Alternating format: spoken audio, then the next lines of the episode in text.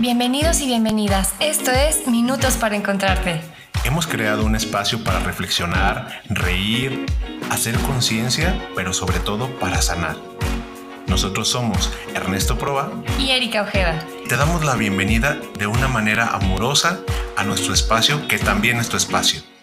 Gracias. Comenzamos. Bienvenidos y bienvenidas. ¿Cómo están? Qué gusto estar acá frente al micrófono, compartiendo risas, entrevistas. Ahora, ahora que antes de empezar a este, este episodio, estábamos riéndonos un poco con su queridísima Erika Ojeda, Kika Ojeda, porque tiene una forma demasiado clásica. Me falta barrio, Ernesto. Fresa de llamarle alfaje. Ella le dice agarrón de pompa. ¿Pueden creer que a mis 40 años le sigo diciendo así? Sí, así como, bueno. Eh, no me imagino cuando tendría que ver con el coito, ¿no? Así de, eh, ven, vamos a entregarnos. Como en las novelas, ¿no? ¿Te acuerdas cuando antes era como de, este, fui suya. Dormimos juntos. Y yo cuando estaba niño me decían, es que, ya sé que en la novela decían, durmió con él. Y yo ah, y, yo, y yo en mí siempre decía, ¿qué tendrá de malo dormir con alguien? pues qué harán o? No, no, no, pero no iba más allá, ¿eh? Hasta eso, no, yo pensaba, ¿por qué será tan malo dormir con alguien? ¿No? yo no lo entendía, claro, tenía como 6, 7 años. Ya, Todavía eres inocente, palomita. Todavía un poquito. Porque a los 10 ya no. A los 10 ya no, ya creo que como, no, todavía fue muy inocentón, yo creo que como hasta los, me espabilé como a los, yo creo que 17 una onda así, sí, sí, sí. Todavía no era muy... Pero, bueno, voy a confesar algo que ya alguna vez había confesado. Mi primera novia con la que me di mis besuqueadas y, becerreadas, diría yo, yo tenía 12 años, estaba en la secu. Esto no lo había contado aquí, ¿verdad? No, estabas muy morro, Ernesto. Bueno, pero me daba unos besos. ¿A poco hasta con lengua y hasta atrás? Todo. Ella, ella iba en tercero de secundaria y yo iba en primero. Yo me voy y digo, sí, tengo una cara, de por sí tiendo, No, menos de pubertos. Yo tengo, tiendo a tener una cara como un poquito menos de la edad, ¿no? Unos dos, tres años. Afortunado tú tragañas. Sí, si tuviera 12 años yo creo que me vería de 10, no sé. A saltacunas se veía Pero lo que sí era es que ella me enseñó a besar y a partir de ahí comenzó todo mi gusto por los besos. O sea, desde los 10 te dio la parte erótica. Bueno, no a los 12, me veía de 10. Recapitulando. Ajá, sí, porque luego ratito así de no, no, no. Ella, ella debe haber tenido unos 14 y me terminó de la forma más boba y absurda que una chica de aquellos entonces, no sé si ahora, puede terminar a un, a un, pues, a un chico de 12 años. Con la frase de no eres tú, soy yo. No, todavía no. Acuérdate, cuando estás chico todavía no, entras en ese cotarreo. Ah. ¿Cuál es la frase que tú hubieras dicho por lo cual terminarías con alguien, ¿no? Que, que no fuera, no eres tú, soy yo, sino ¿a quién le echarías la culpa? del por qué no quieres tener o que Ah, bueno, esas edades no sé, no me dan permiso. Ah, ese es el de, mi papá no me da permiso de ser novios. Y yo le dije, ah, bueno, está bien. Y yo decía, pero si nada más nos besamos aquí en la secundaria, pues ¿qué tendría que ver con Si dormir no pasa nada, besarse tampoco. No, pues lo que pensaba yo, yo dije, ¿y su papá cuándo nos ve? Porque ah, buen punto. Pues nos besábamos en la secu, ni siquiera era que, que fuera yo a su casa, no era su novio de banqueta. O sea, en el patio de la escuela y no te decían nada. No, pues iba a una escuela pública. ¿No había prefecto? sí, sí había. Pero yo iba a una escuela que tenía una característica. Toda la, escuela era de un solo nivel. Entonces era como escuela, de estas de pueblo, ¿no? Eh, un terreno muy grande y entonces todos los salones de un solo nivel. En eso era más fácil porque, por ejemplo, en una escuela normal de varios eh, eh, niveles, pues el prefecto se para en, el, en la escalera y... Y ve todo. Y ve todo. O si vas a bajar o vas a subir, se va a dar cuenta. Y aquí no. Si el prefecto así se movía poquito, pues te salías y, y ya. Y entonces, justo ahí a un lado del segundo F de mi secu, había un espacio ahí libre y ahí nos besábamos. Es, esa chica y yo que... ¿A oscuras? A oscuras. Que me ¿Te da risa? Que me, enseñó, a besar. Porque yo, así. ¿Tú a qué edad tuviste tu primer beso? Ay, Ernesto, hasta los 18. Mira, la risa la que chinga. No, bueno, se respeta. Se respeta la, la senectud. Bueno, no, yo, nada más lo que pienso es, ¿cuántos años perdidos Dieci- 18. Ah, Dios- ajá, diosa del Guadalquivir. Que toda la prepa, toda la secundaria. No, pues ahí era de manita sudada. ¿Tuviste novias de manita sudada? Sí, dos. Previo al primer beso. Uno a los 14 años, que era la secundaria, y me dio mucha pena decir que tenía novio. Y, en, y, y, pues era un vecino bien guapo. Sí, guapo. Ya no es mi vecino. y la de los en la prepa. ¿Hace cuánto pues, que lo dejaste de ver? Porque luego la gente a los 40 pierde cabello. ¿eh? Capaz que tú dices que está guapo, pero no sabemos. Es que es español. Desde ahí venía lo español, fíjate. Ok. Y era este. Bajito como son los españoles. Pues es que yo empecé a crecer y lo rebasé en altura y entonces, este, aparte, yo me cambié de casa y pues ya ahí lo dejé de ver. No, hombre, jolín, ya estarías, ya estarías de la Unión Europea. Ah, caray, van dos veces y se va la oportunidad. Como, como dice la gente que se casa con, con los que tienen green card gringa, ¿no? Que es mi nacionalidad. se nos va el avión.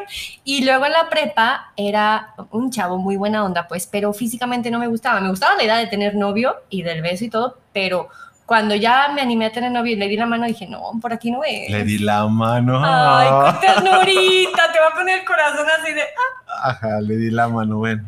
Sí, era muy ingenuo Ernesto. A veces sigo de repente. Digamos que sí. Pero nunca sentiste como ganas de darle un beso. No digo ya cuestiones más de tocamientos, un tallarín, un tallón de entrepierna, nada. No, en la prepa no. No entregaba mi tesorito tan fácil. Bueno, pero es que hay un previo. Y de El faje. el faje. Ah, eh, ay, no, en la prepa no. En la universidad sí, ya me daban ganas, porque aparte veía amigas y todas este, iban a saliendo en las, a los antros con pareja y yo así de moco aquí, de qué hago yo aquí, mejor me voy. ¿Dónde está el hombre al que le puedo tomar de la mano? Y, su- y- y que sudáramos nuestras manos. Sí, porque aparte me sudan las manos a mí. Wow. ¿No te había dicho eso? ¿No? Mira, ya me están sudando. Claro, sí, ya, ya estoy viendo. Entonces, pues era toda una hazaña estar de manita. Así, literal, era de Sí. manita sudada. Sí, literal. Wow. Y, y, pues no era de mucho pegue. Entonces yo así como que, ten, ay, pues claro, como no se la de pegue, ya después tendré novio, ya después me animaré. ¿Cómo, entonces, antes de, de avanzar, me gustaría que abriéramos este tema que sería la adolescencia.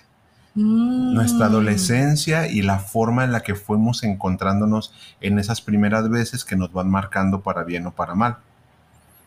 Que en este momento te des unos minutos para encontrarte con tu adolescencia, tengas la edad que tengas. Si estás tras- transicionando por esta edad, pues que puedas reconocer quizá, porque no importa las épocas, ni importa lo que vivimos en cuanto a tecnología, hay un común denominador que sí o sí la adolescencia es una etapa de descubrimiento. Y muchos cambios y mucha rebeldía, ¿no? ¿Qué considerarías tú que fue lo más fácil y lo más difícil de tener esa edad, dado tu, tu contexto? Hoy la imagen física para mí valía muchísimo. O sea, si eras este, de tal talla, de tal peso, tenías pegue. Si no, no. Dependía de eso. Qué cabrón, ¿verdad? Sí, bastante, porque a partir de ahí comienza como una cuestión muy, yo diría muy, muy animal de, de la forma en la que de pronto nos percibimos y los adolescentes comienzan, y las adolescentes comienzan a ser reflejo de las vivencias de casa, ¿no? Las violencias que vivieron Mm. o la aceptación que vivieron, todo eso comienza a replicarse. ¿Qué fue lo más fácil de ser adolescente? Ay, fácil. Mm, ay, no, no creo que haya sido. Ah, no, a ver, no me había puesto a pensar que fue fácil. Bueno, que sí tenía hermana mayor y ya sabía como por dónde iba la jugada con respecto a, todos esos cambios, ¿no? Ya había libros, por ejemplo, no había acceso al internet. Eh, empezaba el ICQ y toda esta parte que tenía que estar colgado el teléfono y sin usarse. Y entonces ya podríamos usar esa interacción con el internet. Y salía un libro de, para adolescentes y entonces yo lo ¿Qué leí. hubo Lecón de Jordi Rosado? Antes de ese, no sé si, no me acuerdo el título. Pero me voy a burlar un poquito porque el Cubo Lecón yo lo leí y la verdad está como de ¿Está primaria. chafa? Está de primaria, sí. a lo mejor en mis contextos ingenuos me hubiera servido. ¿Qué, qué huele con el primer beso a los 18? Bueno, era sí, yo lo leí eh, y mi hermana, como en esa protección, me lo escondía porque los veranos nos íbamos a casa de una tía y pues ahí estaban todos mis primos, bien calienturientos, adolescentes, y entonces Frida tenía mucho pegue, ¿no? Ya, ya balconía a todos los primos de DF. y, y a la hermana. Chin, bueno, la con la intención amorosa. Porque eh, yo tenía 12 años y yo no sabía que me salía, por ejemplo, vellito en las axilas o que me iba a bajar, o to- todavía no, en la, en la secundaria de las monjitas, pues creo que fue hasta primero de secundaria, que ya había un libro de biología, ya sabías que era ovulación y todo eso. Pero yo no llegaba a secundaria. Yo salí de secundaria hasta los 12 y medio. En ese verano me enteré. Yo también, pero bueno, en las escuelas donde yo estaba, el sexto de primaria, el libro traía el apartado de toda la parte de la adolescencia y, y todo, una parte de medio educación sexual Ay, muy pero centrada. poquita. Sí, pero no te decían del faje, del, del No, coito, nada. del... Pero yo sí recuerdo que tenía a mi mejor amigo y en cuanto nos dieron, teníamos 11, y en cuanto nos dieron el primer libro, claro, y te digo que yo era como medio, medio que captaba y no captaba, Ajá. eh, y entonces me acuerdo que el Eduardo agarra y me dice, busca la página tal, y entonces vimos los dibujitos de, de las figuras desnudas del niño y la niña, el, el adolescente, y ya me, ya me comienzo, yo comienzo a ver todo eso y me acuerdo que él mismo me comienza a describir lo que ya le pasaba a su hermano Ah. que era de, le van a salir pelos. Y yo así de, ¿qué? Y, y todavía él tiene un razonamiento muy lógico. Decía que su hermano tenía un problema porque en las noches se orinaba en la cama. Ah. Y entonces su, le dieron una crema para que la frialdad, fíjate todas las creencias, la frialdad no, este, no, no le llegara tan fácil y entonces no se orinara. Y, y él decía que era por la crema. Y ya cuando vimos ahí dijo, "Ah, no es la crema. Y entonces fue para mí muy difícil como ir aterrizando porque en mi caso yo fui un adolescente que no tenía referencias de nada. O sea, no, no tuve, mi hermano mayor no era alguien que se sentara a hablar conmigo, en mi casa cero educación sexual, no hablábamos de otros temas, menos íbamos a hablar de sexualidad. Entonces, para mí, ir descubriendo los cambios era muy complejo porque no sabía cómo asimilarlo y, eso, es, eso me causaba a mí mucha angustia. Siempre me cuestionaba qué cosas eran normales y qué cosas no eran normales porque no, no alcanzaba a entender. Hasta que un día ahorré mucho dinero y me compré un libro en, un, en una tienda de estas de conveniencia, ¿no? Entonces me compré el libro que eran 100 preguntas que el adolescente quiere tener sobre la sexualidad. Y Ernesto, 102. Ajá. y o sea, tan, Poquitas más. tan poquitas. No, pero la verdad es que me ayudó mucho a entenderme. O sea, desde chiquillo fuiste como en esta parte investigando. O sea, siempre Por te quedabas, ajá, ñoño. di- di- diría Sol de ñoñerías, pues era un ñoño. Pues es que no había una forma y, a mí me daba mucha inquietud porque de verdad los primeros cambios eran complejos para mí. Y yo iba en una escuela donde muchos de mis compañeros iban muy adelantados en la forma en la que cosas que, que ellos ubicaban y que ellos veían, ¿no? Entonces, eh, recuerdo que el primero, de- uno de mis compañeros en sexto de primaria nos explicaba cómo se masturbaba. Y yo me acuerdo que lo escuchaba y no entendía. Ah, bueno, ¿y tus hermanos no te hacían nada? No, es que yo vivía solamente con mi hermano, que me gana Ah. con cinco años. No, ya y, se ve. y mi mamá, y teníamos una brecha generacional súper amplia. Entonces, pero no, yo no, yo no entendía. Bueno, si algo sí reconozco, lo que sí nos decían desde quinto de primaria y fue en mi casa, los cambios hormonales en la mujer que te iba a bajar. Hasta nos daban toallitas de muestra, ¿no? Pero fuera lo único en cuanto a... Y, los bebés de la fecundación y ya. Pero no que era con una penetración y no que era con todo esto. De entrega tu tesorito hasta que te De cases. entrada decir, ¿no? El, el- Sí. como el, el tabú. Que por eso te vestías de blanco, por la pureza y la virginidad en tu boda. Claro. Y, pero fíjate cómo el concepto también ni siquiera es tan bien explicado. No, pues No es como, como yo te digo, hay que llegar puro al matrimonio y entonces, pues, entiende tú lo que tenga que ser pureza. ¿no? Entonces, habría, habría un montón de cosas que ni siquiera tendrían que ver con que fueras impuro y Recuerdo una amiga que me comentaba, dice, yo cuando era pequeña mi mamá me decía que con un abrazo me iba a embarazar. No, buenas tardes. Y entonces ella, su primer novio cuando la abrazó, ella estuvo angustiadísima dos semanas y media esperando a que saliera embarazada. Hasta que le comentó a una de sus maestras y su maestra le dijo, no, tiene que, y ya le explicó que el pene tiene que ser introducido en la vagina, todo esto. Y entonces cuando dice, yo no sé qué me dio más pavor, el quitarme el mito del abrazo o el darme cuenta de qué manera era una fecundación. Porque como me lo planteó la maestra, así todo técnico y sin... No, pues estaba más fácil el abrazo. Estaba más fácil el abrazo, entonces ella decía... Y, y me acuerdo que ella me comentaba que solamente su cabeza decía, ¿y eso dolerá? Porque ella percibía todo su cuerpo como una chica de 13, 14 años que apenas estaba empezando y que también venía de esta educación sumamente restrictiva. Oye, es que aparte empiezan, te vas guiando por los chismes de los grupos de, alumnas y entonces estaba hablando, no, es que sí duele y sangre, y dices, a ver, espérate, no, no está, no debe, si en las películas se ve que nomás duermen y salen sonriendo, pues sí, claro, que, que, ahí no hay ningún inconveniente. Si en todas las películas, sobre todo en las telenovelas, nadie tiene disfunciones sexuales, nadie tiene problemáticas de pareja y de adaptación. ¿Qué fue entonces para ti, Erika, la parte más complicada que tus papás entendieran de ti siendo adolescente? No sé si tenían oportunidad de, estar checando la adolescencia de cada una de nosotras porque somos cuatro mujeres, muy diferentes cada una. Entonces, em, ahí sí reconozco que mi hermana mayor pues hizo caminito para tener los permisos con el novio, em, las horas para checar, pero en esos cambios adolescentes pues siempre fue mi mamá la que afrontó la situación de las adolescentes. Mi papá es muy fácil, es muy niñero de chiquitos, pero de adolescentes ahí sí ya no. Siento en mi perspectiva que no tanto, pues.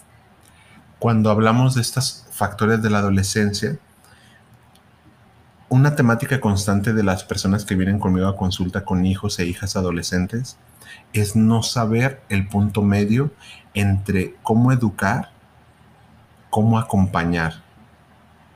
Es muy complejo porque si tú tienes hijos o hijas adolescentes que nos escuchas, sabrás que es complicado el punto medio. La mayoría de los papás yo noto que se polarizan. O siguen tratándolos como niños y niñas o los ven de una forma adulta. Y queda un brinco, así queda un hueco en medio, ¿no? Porque tampoco puede ser su amigo porque es una jerarquía que representas como papá o mamá.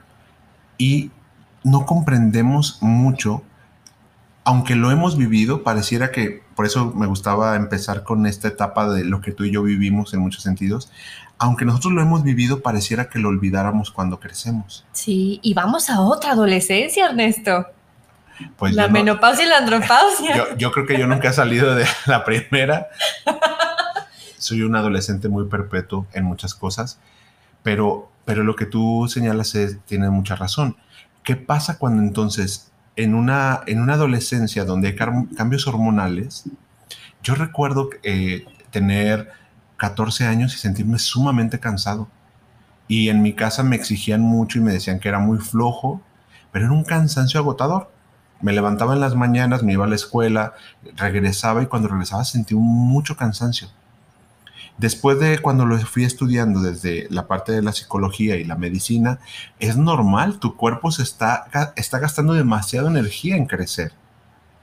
Entonces, la parte hormonal genera un desgaste, las energías suben y bajan, que es como cualquier cambio hormonal, cuando viene un embarazo, cuando viene la menopausia, la andropausia, los ciclos hormonales de la menstruación el eclipse, no te creas. El eclipse.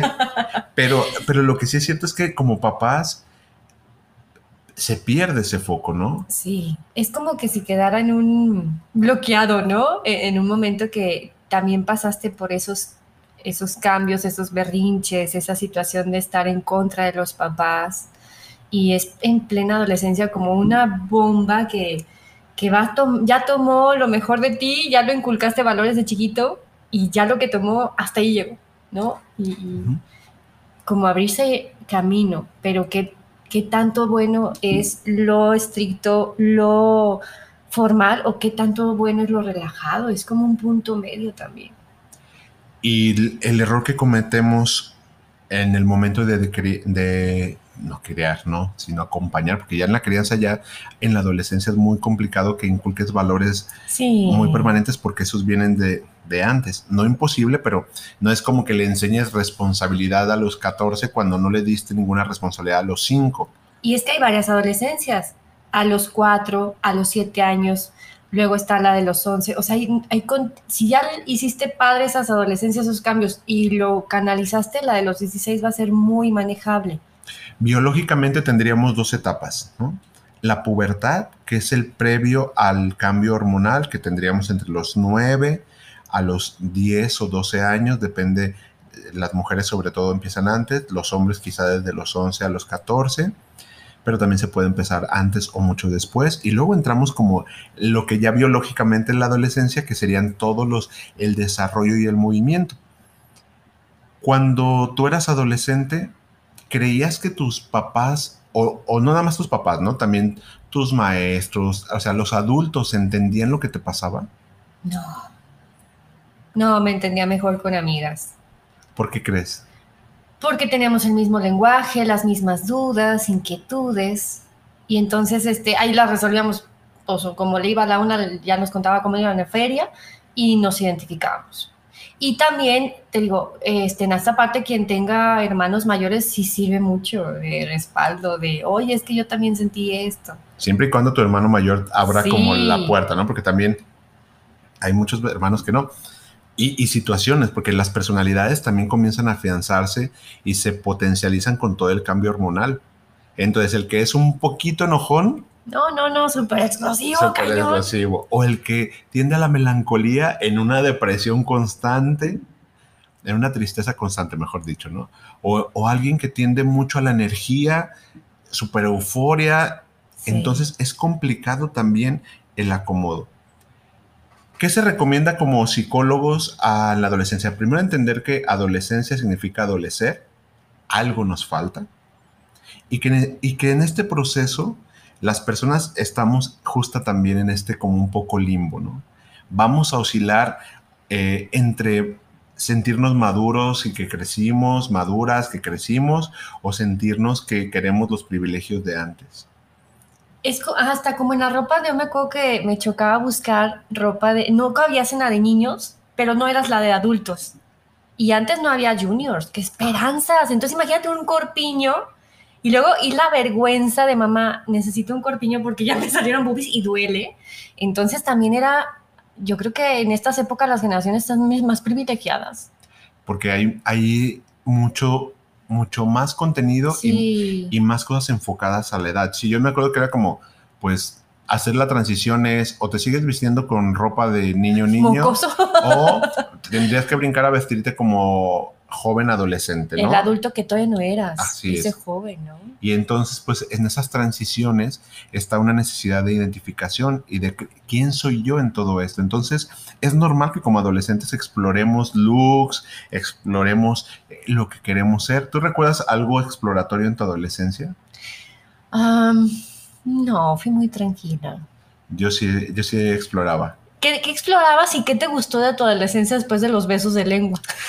Todos los besos de lengua. Bueno, la verdad es que para mí la secundaria y la prepa no fueron etapas que yo disfrutara mucho. Ah. No fue algo bonito. E, estar en la escuela, la, el área escolar no, para mí fue muy compleja. Fuera de eso me la pasaba muy bien porque además era mi época en la que era católico, apostólico y romántico. Y era, sí, y estaba muy ligado a la, a la, religión y a todo esto. Entonces, para mí era muy bonito como sentirme que podía ser útil. Esa parte de mi adolescencia me gustaba. Y siempre me gustó mucho de mi adolescencia lo nuevo. Lo nuevo en todos los sentidos, ¿no? Por ejemplo, como, ah, nuevos amigos, nueva sensación, nuevas cosas. Y entonces yo recuerdo que para mí me nutría demasiado toda la novedad. Y mis referencias, pues era voltear a ver las novelas y las series y los artistas que a mí me parecían agradables y entonces buscar que esos fueran mis modelos, ¿no? Mis modelos tenían que ver con personas que eran muy diferentes a mí y entonces yo explorar cómo, cómo socializar. Oye, aparte los looks que se usaban en 1900, ¿qué te gusta? 95, 90. En los 90, pues claro. Esos eran nuestros referentes para vestirnos, Ernesto. Y, y, todo además, pues avanzando. Más aseñoradas, muy cargado de punk. Y, no, no, no, está. Ah, sí, claro. El super punk. Sí, OV7. sí, me acuerdo. super punk. sí. Y sí, yo recuerdo que alguna vez, hablando de eso, yo tendría como, no sé, unos 11, 12 años. Y eh, uno de los timbiriches sacó un peinado que yo todo el tiempo quería hacerme y nunca me salió, ¿no? Era como, como, como si ustedes tuvieran una fuente que ah. una llave y un, piquito, era como en pico. Y entonces, pues no, era, era complicado y además, pues yo no, no ubicaba como exactamente qué. Oh, sí, sí, la, la moda hablaba. 90, 210, Beverly Hills, 90, 210, no, la chamarra de mezclilla ya te sentías acá empoderado. Los Converse, porque además también ellos popularizaron mucho el uso de los Converse. Y que era como una fantasía, como los que les tocó RBD o los que les toca Élite y estas series que siempre nos plantean la adolescencia como un dramonón y siempre desde los privilegios, ¿no? Porque los Beverly Hills, claro que no tenían ningún, así como los Beverly Hills, los RBD y todos los que ustedes quieran, normalmente eh, son series que no se enfocan mucho en una adolescencia como tal. ¿Salvados por la campana tampoco? Pues quizá con los conflictos, ¿no? Pero no con estas realidades que oh. la mayoría de los adolescentes están viviendo. Los conflictos son exagerados porque pues el drama también adolescente es fuerte. Desde entonces veía esto, Salvados por la Campana, Los Simpsons, pues fueron formados. Te dejaban ver Los Simpsons con todo y que eh, agarrabas la pompa. Eran prohibidos casi. Pero es más, no les entendían mis papás muchas veces a Los Simpsons, ¿eh? Las brechas generacionales cortan y, nutren demasiado, ¿no? Mm. Es, complicado. Yo ahora que tengo esta edad, veo que nos cuesta mucho trabajo regresarnos y hacer empáticos. A mí me choca demasiado el concepto de generación de cristal, porque pareciera que desdeñáramos el sentir de las generaciones que están, y eso es violento, ¿no? Que ah, es que la generación de cristal de todos se sienten, de todo, de todo. No, también es juicio, entonces. Es un juicio, pero, pues decir, ¿Y qué tienen derecho a vivir lo que les está tocando vivir? De por sí está siendo complicada la etapa. Ninguna adolescencia, por más hermosa que sea, se transita sin un conflicto. Y también, fíjate, con nosotros la polaridad, ¿no? Mm, casi nada de información al alcance de la, del Internet, porque no existía. Pero acá es demasiada ya la información. Entonces, híjole, ni, ni tan tan ni muy muy. Entonces, reconocer nuestra propia adolescencia nos va a poder ayudar a reconocer a los adolescentes con los que convivimos. Sí. Yo de repente, claro, en sexólogo, entonces yo hablo mucho de sexo y recuerdo que, y me gusta incomodar también. ¿A poco no? ¿A poco? un poquito. Y entonces recuerdo que luego en las reuniones familiares, este, con nuestros pubertos, yo de repente les digo, bueno, siéntense, vamos, todos vamos a platicar de cuándo fue la primera vez que nos masturbamos. No, no, bueno, pues era acá prohibido. No, y mis adolescentes se levantan y se van, ¿no? como y ya me dice, ya vas a empezar otra vez. Claro, porque yo en mi necesidad, hablando también de la brecha generacional, a mí me hubiera gustado tener estos diálogos abiertos en casa. Oh, sí. Pero ¿qué crees? Esa es mi necesidad. Ah. No son las necesidades de ellos. Sí, cierto. Además que qué vergüenza estar hablando esos temas con alguien de tu familia a quien quieres tanto y que tiene un, nivel de ah. autoridad, un papá, una mamá, al tío. No, no, qué esperanzas, yo tampoco los hablaría. No, yo tampoco, entonces, pero sí entiendo que a veces como adultos, al ser poco empáticos en la adolescencia, no nos permitimos hablar con ellos desde nuestra percepción y entendimiento. Y muchas veces queremos que el adolescente resuelva cosas que nosotros no hemos resuelto, que tenga control de impulsos. recuerdo un papá que llegó y dijo, no, y entonces hizo un berrinchazo y aventó el celular. Y yo le dije, ya madura. Y yo, ¿qué edad tiene? 13. Hola, buenas tardes. Claro, le estás pidiendo a él algo que tú no haces, pero además le estás pidiendo algo que él no puede. Es que no puede estar faltando al respeto. Dile que no falta al respeto, pero deja de esperar todo esto. Por último, entonces, ¿qué consejos le daríamos a alguien que está teniendo una adolescencia conflictiva o que necesita ayuda con esa adolescencia? Entonces, tips para poder trabajar con adolescentes. Primero, escucha más que hablar. Sí, sobre todo como que quieren esa zona de, de que sean ellos mismos contenidos, ¿no?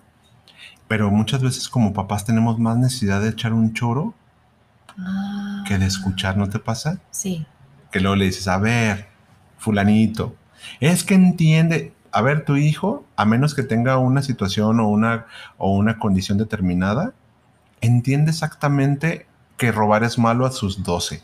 Que tirar el celular es Que malo. se le da malo. Entonces, esos choros aleccionadores solo van a crear conflicto Tienen que ser breves, concisos y objetivos. y directos. Sí. ¿no?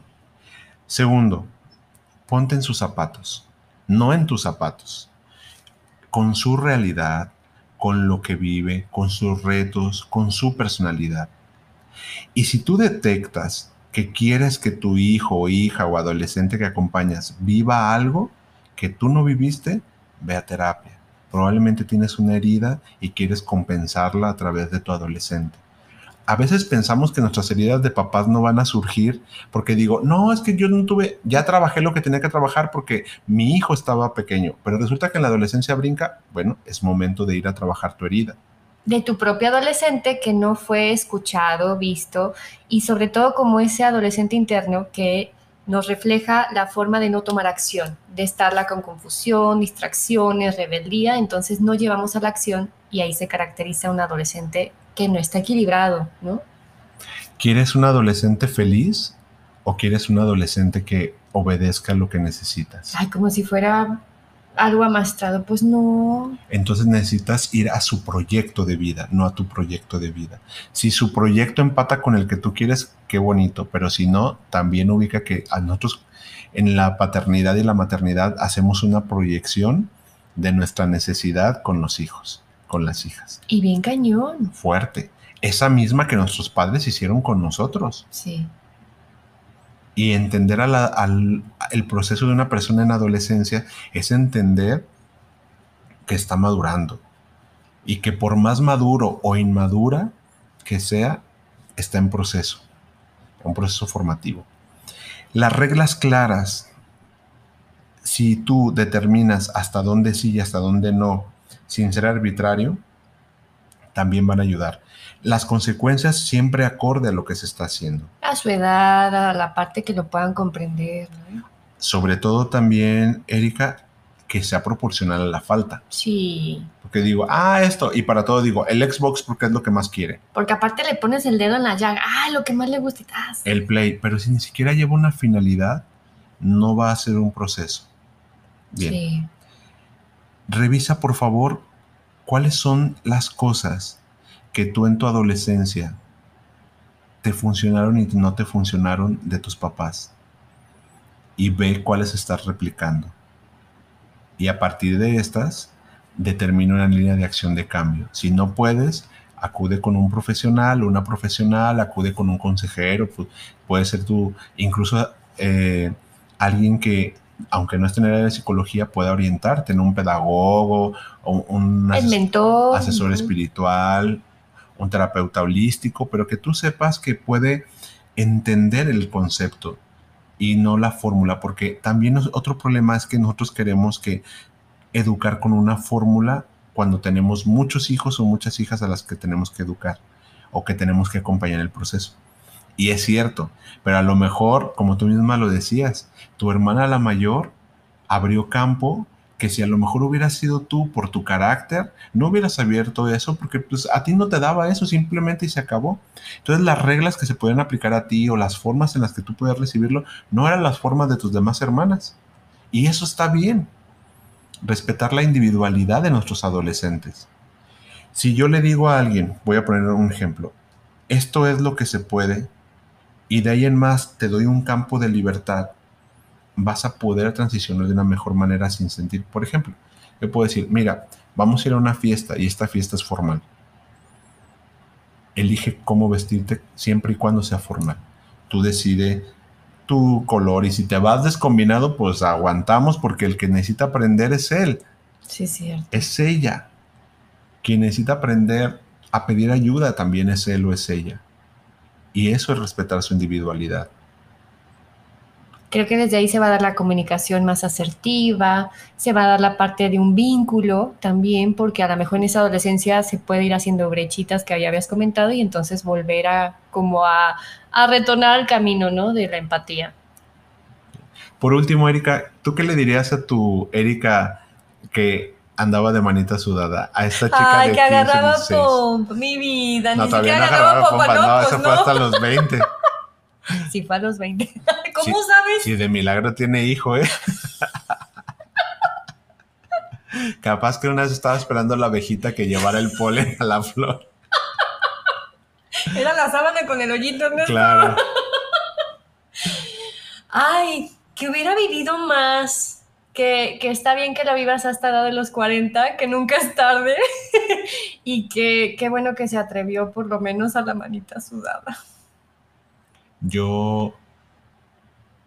Yo al mío le diría que entiendo por dónde camina y que se la va a pasar muy bien en la vida. Que tenga paciencia y que pueda disfrutar mucho esa etapa porque pues nada vuelve. Y que seguimos instalados en la adolescencia. Forever Young. y, que, y que- y que le soy tan fiel que sigo siendo un adolescente eterno. Bueno, muchas gracias. No, hombre, gracias también a ti por compartir todas estas aventuras de la adolescencia. Para no llegar a los 50 con tu chamarra de piel y tú, no te creas, si quieres moto, Oh, sí, ajá. ¿verdad? Pero todavía no tengo 50. No, Así, todavía no. do- Doliéndome la edad, ¿no? Ah, Puedes ahorrar para tu moto. Puedo ahorrar para mi moto. Bueno, de sí, Renegado. ¿Te acuerdas la serie de Renegado? claro. Si me gustaran las motos, yo creo que eh, en mis 50 la ruptura, ¿qué sería? No sé. El coche deportivo El y el cabello largo. No creo, no creo que aguante el cabello. este, y no, no, no, yo creo que, ¿sabes qué haría? Quizá tomarme otra vez un viaje de mochilazo por el mundo, como alguna vez ya lo hice a mis 30. Creo que me gustaría replicarlo y así, en modo hostal, en modo, en modo, Actitud de 20 con experiencia de 50. hombre, Hombre, ya ahí está. y energía de 30. ¿no? Imagínate, ¿no? Sí, porque imagínate que la, la acti- la acti- Rafaje. actitud de 20 con 50, yo durmiéndome. Yo, yo durmiéndome en el primer beso. Como un pájaro, como dice. Erika de Ay, Jesús. Dios. Ajá, como perico. Ahí usted investigue por qué como perico. Bueno, Seguirán corriendo los minutos. y sumaremos grandes encuentros. Espero que se hayan divertido. Por favor, cuéntenos qué pasa con su adolescencia. ¿Qué le gustaría saber de su adolescencia y qué le diría usted a su adolescente? Estaría bien interesante Ay, que, qué bonitas preguntas. ajá, que, que- que nos lo compartiera en nuestro Instagram que se llama Minutos para Encontrarte, arroba pues Minutos para Encontrarte, en Facebook igual, Minutos para Encontrarte, y que también aquí en la descripción, por favor, denle seguir a nuestro podcast, Y compartir. compartan en sea la plataforma en la que ustedes se encuentren. Hasta la próxima.